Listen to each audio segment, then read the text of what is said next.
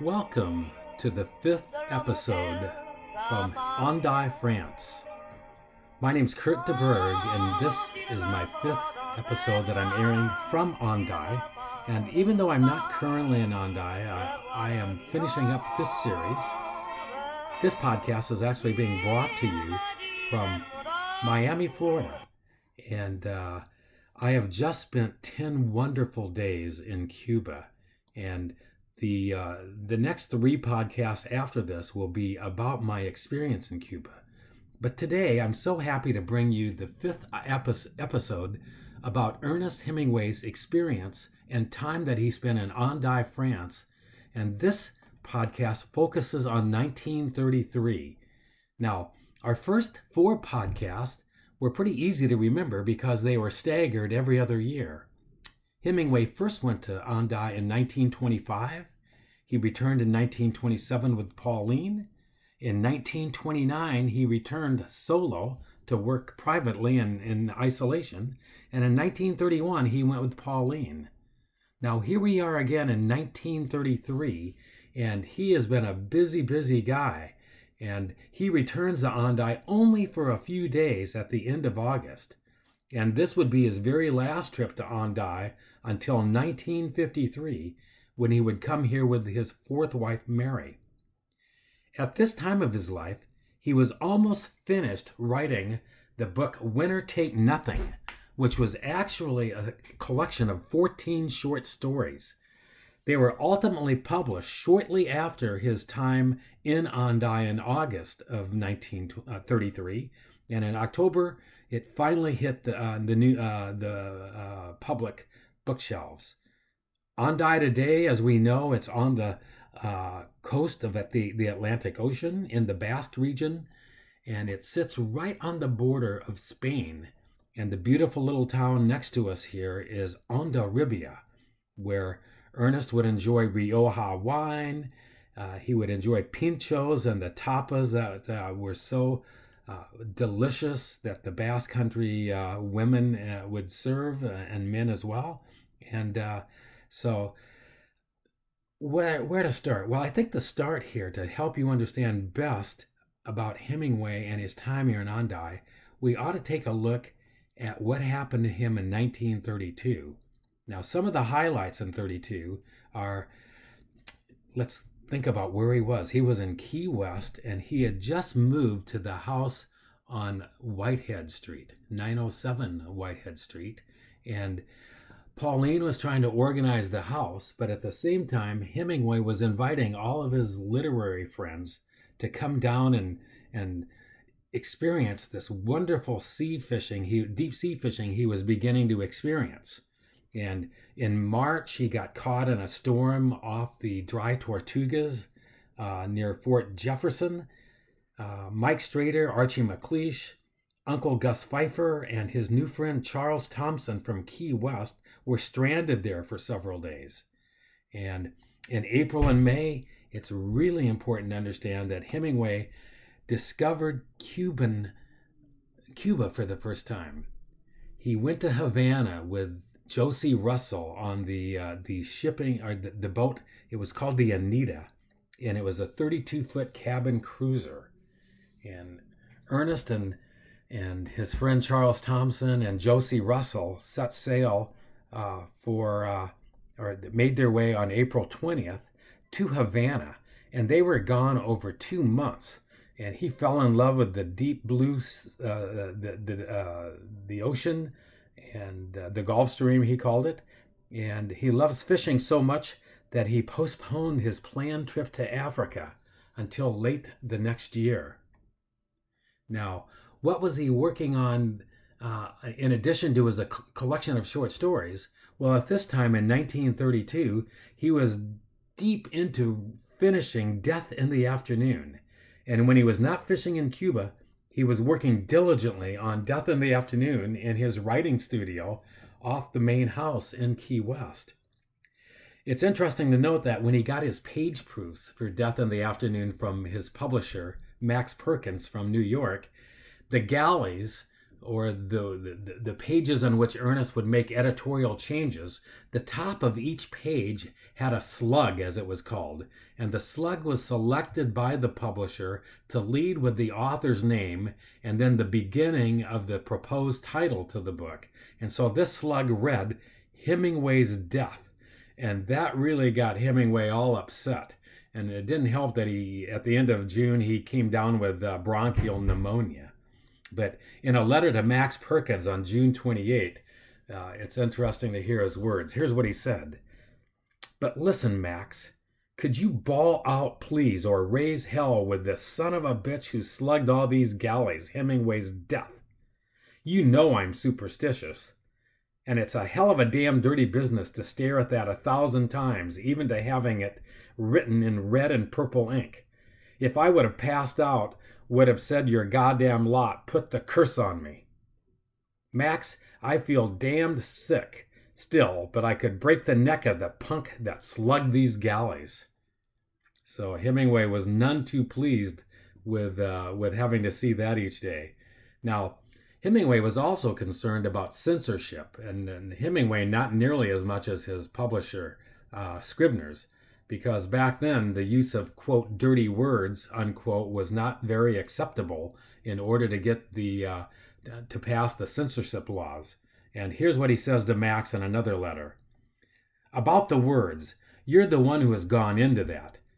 If you decide to cut out a letter or two or keep inside the law, that is your business. I send the copy and you're supposed to know what will go to jail and what will not. F blank CK the whole business. That looks all right. It's legal, isn't it? Interesting. Well, in July, Ernest and uh, Pauline headed back to the L Bar T Ranch near Cooke City, Montana. And Ernest and Pauline had departed from Piggott, Arkansas, where uh, Pauline's parents lived, and they headed back to the Elbar Tea. And boy, is it beautiful. I spent a little time there last summer. Ernest is now sick, though, with a sore throat, and you can get an idea that even as a big, husky man who looked fully healthy always in all the pictures uh, as a young man, Ernest often suffered for, from sore throats and from coughs, pneumonia, fever, flu, you name it, he seemed to get it. But in September, hee ha, September 23rd, Death in the Afternoon was finally published. And it's interesting that he dedicated this to Pauline, especially given that in this particular part of his life, he was starting to have a bit of an affair here with the beautiful Jane Mason. And I'll speak more about that a little bit later. On September 26, Ernest hunted down this huge bull elk and he killed it and the rack was magnificent and he was very happy about that. And then in October 1932, um, he was working hard on his next project, and this was called Winner Take Nothing. In October of 32, also, he was uh, uh, he was hunting and fishing still, and he was joined now by Charles Thompson from Key West, and they went hunting for elk, moose, and bear and on October 16, they departed for Key West in a heavy snowstorm. In November, Hemingway finishes a short story in which he calls uh, he titles it "A Way You'll Never Be," and in this story, it's it's noteworthy to point out that his protagonist Nick Adams suffers from post-traumatic stress syndrome in World War One, and the the short story is kind of a mysterious piece about whether or not Nick Adams has PTSD or not. And many people believe that Hemingway was a soldier in the war in World War One, but he was not a soldier. He was a Red Cross volunteer, serving first as an ambulance driver and then two weeks after arriving Schio, Italy, which he called the Schio Country Club, he was transferred to the Fossalta area because he wanted to be in the thick of the action. So here, Ernest and three others from Section 4 put their hands up and said, Hey, we'll go to the Fossalta River. We want to see action. Even though we're Red Cross volunteers, we'd like to get into the thick of, thick of things. Okay, but back to December now of 1932. Ernest refused to attend the screening of the movie version of A Farewell to Arms. He was in Piggott, Arkansas at the time, and he had not yet befriended Gary Cooper, who was the star of this movie. You might remember that Hemingway and Gary Cooper became good friends starting in early 1940 in Ketchum, Idaho. Uh, actually, in the early 40s. I think it was 1941 when they first met. Well, in 1932, Ernest and Pauline spent Christmas together in Piggott. Patrick and Gregory were now just recovering from whoop, whooping cough. I think it's whooping cough, actually. And uh, Bumby, uh, John, is also with them. The storyline has been changed so much in this movie, A Farewell to Arms, that Ernest is disgusted with it and he refused to go to the, uh, the uh, showing of it. Well, now we come to 1933, and 33 is significant because in January, Hemingway met Arnold Gingrich, who was the editor of the up and newly formed magazine Esquire. And Gingrich invited Ernest to be a guest writer to write brief stories for his magazine. And uh, they hadn't signed a deal then yet because they were to sign the deal shortly thereafter. But in February and March of 33, Hemingway and his friends made several excursions in and uh, around the Key West waters, and Pauline and Bumby sometimes joined him on the Anita with uh, Josie Russell. As far as his work was concerned, in April, he and Arnold Gingrich shook hands, and Ernest agreed to write short articles for Esquire for $250 each. And his first article was entitled Marlin Off the Morro, a Cuban letter, and it was ultimately published later that year on, in the September issue, the very first issue of Esquire. On April 12th, Josie, Charles, and Ernest departed Key West and they headed back for Havana. Hemingway had gotten the bug because he was now after not only the blue marlin in the deep Gulf Stream, but he also wanted some privacy, not only to do some writing, but he was also doing a little canoodling with Jane Russell. Hemingway's first mate here that he ever used with Josie Russell was a very, very steady and uh, hardworking and very knowledgeable man about catching marlin. His name was Carlos Gutierrez. That spring, Ernest would use the Ambos Mundos as his writing base, and it was room 511 where he agreed to pay $40 a month, and it was on the top floor. It was the zero, one, two, three, four. It was the fifth floor, the very top floor, if you don't count the bar on the floor above it. Frequent guests are often invited to fish with uh, with Ernest and uh, Josie and Charles, and among them are Jane Mason, and at first her husband Grant would come along, but later it was just Jane and even Pauline would join them on occasion.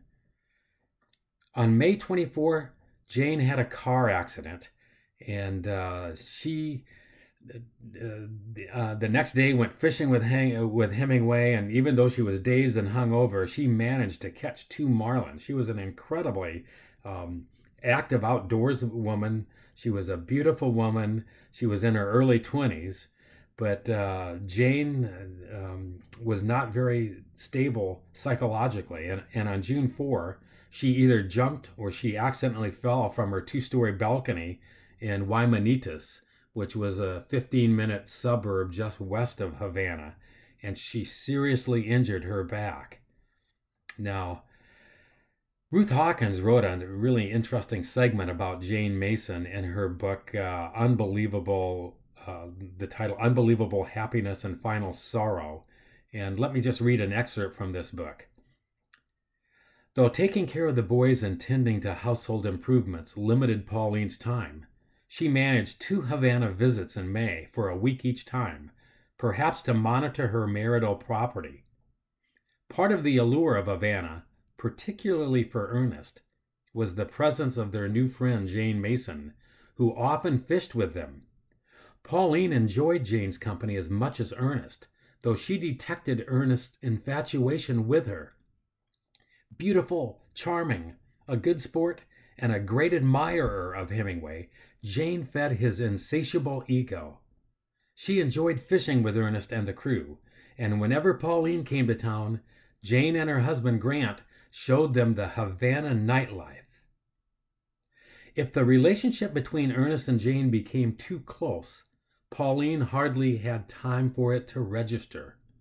She served as Key West dispatcher for her far flung family, and attempting to coordinate everyone's schedules for the summer and fall was a logistics nightmare.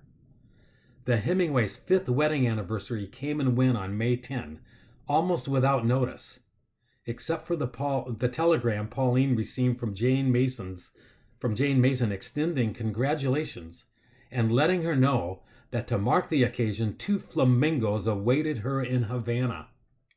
Pauline picked them up on her next trip and turned them loose to roam in the Hemingways' Key West yard, along with the peacocks Ernest had sent several weeks earlier. Now, we're almost to the time Ernest comes to uh, to Hendaye, but in July, Ernest caught a record breaking 468 pound black marlin. He actually did that on July 7, and a week later, on July 13, he submitted his manuscript for Winner Take Nothing to Max Perkins, and he finishes the last story, Fathers and Sons. And on July 19, Ernest and Josie set sail for Key West after landing a total of 54 marlins since mid April. Interesting side note Hadley, Ernest's first wife, remarried this month. She wed journalist Paul Mowrer on July 5, 1933, after a five year courtship. Okay, August, he returns to Hendaye for the fifth time. On August 4 through 7, he, Pauline, Pauline's sister Jinny, Bumby, and Patrick arrive Havana, where they board a ship uh, and they set sail for Santander, Spain. They sailed from August 7 to the 17th. That's an 11 day voyage when they arrived in Santander on the 17th. And on August 27, the family made their way to Hendaye, which acted as their home base for four or five days. Ernest met with his attorney, Maurice Speiser. They attended a bullfight in San Sebastian, Spain, and he corrected the proofs for Winner Take Nothing and in 1933, Esquire came out uh, with their next, well, in September 1933, he finished his next article called The Friends of Spain, a Spanish letter, which was ultimately published in the next issue of Esquire in January of 44. Finally, in October of 33, Winner Takes Nothing is published in New York with the 14 articles. In November, Charles Thompson and uh, uh, Pauline and Ernest met in Paris and they set sail for East Africa from Marseille, France. Marseille, where they went on their very first safari. On December 20th, Hemingway went on his first safari with Pauline. Now, in closing this, I'd like to read just a couple excerpts from my forthcoming book and I'm going to focus in on a chapter that I wrote about Pauline and how she handled this um, somewhat tenuous relationship between Ernest and Jane. So here it is, uh, my excerpt. Excerpt number one.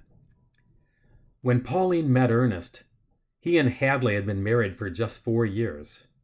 Similarly, after less than five years into her marriage to Ernest, by spring 1932, he was seeing Jane. There was still a chance for them in 1933 when Ernest affectionately referred to her as, as poor old mama. He even memorialized this nickname when he referred to her as POM in Green Hills of Africa, which was to become which was to become his next big book, published in 1935. It was cute when they called each other nicknames, but they didn't do that anymore. Their relationship was more like a business partnership now. Ernest and his editor at Scribner's, Max Perkins, had come to rely on Pauline. She made sure to keep his iceberg style of writing taut, sparse, and rhythmic. She was an expert editor. If she hadn't given it all up for him, she might have become a successful writer in her own right. And finally, my second excerpt. Um, again, uh, uh, I think it's a little uh, interesting uh, about his relationship with Jane. Here we go. When Jane Mason entered Ernest's life in 1932, Pauline braced herself. She knew Ernest well. He couldn't stand to be alone, and she knew he couldn't fall in love with a woman without marrying her. Pauline had given him, had given him a long leash for a while. By the mid 1930s, though, she yearned for her husband's affection. She changed her hair color. She cut it shorter, the way he liked it. Would this work? Should she use contraception? No, she wasn't willing to go that far. Technically speaking, even though coitus interruptus was a sin, she wasn't willing to abstain completely. It was worth the risk, even though another pregnancy could put her life in danger. She had delivered Patrick and Gregory via cesarean section, and another uh, another uh, child was out of the question. Ernest's first priority was always his writing. Hers was always Ernest. It began to grate on Ernest that Pauline would remind him that the main source of their family income was from her family, the Pfeiffers. Even though he complained about how the rich blunted his powers of observation, it was better than having to worry about money. Ernest by himself couldn't yet afford extravagant luxuries. Uncle, G- Uncle Gus had funded the big ticket items, like the apartment in Paris, the house in Key West, the first safari he and his wife Pauline embarked on in Kenya and in Tanzania in 1933 and 1934 and even the occasional new Ford Roadsters. The deep well would never run dry so long as he stayed with Pauline. Well, folks, that's it for this podcast. I'm so happy to have uh, gotten back into the saddle, and uh, you can count on the next podcast being in a week or so when I talk to you about Hugh, uh, Hemingway's time in Cuba. Thank you so much, and I'll uh, I'll cut out here with a little more old time French music. Here we go.